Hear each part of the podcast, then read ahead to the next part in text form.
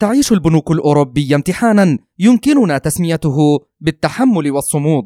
التضخم الذي ينخفض بعناد يعني أمرا واحدا زيادات قادمة على الفوائد ما زالت في الطريق. صندوق النقد الدولي يشير إلى خطر يحوم حول البنوك الأوروبية بشكل أقل من الأمريكية على صعيد القروض العقارية. 6% هو تعرض البنوك المباشر في أوروبا مقابل 18% تواجهها البنوك الأمريكية. ولكن الخطر ما زال يدور حول الفوائد.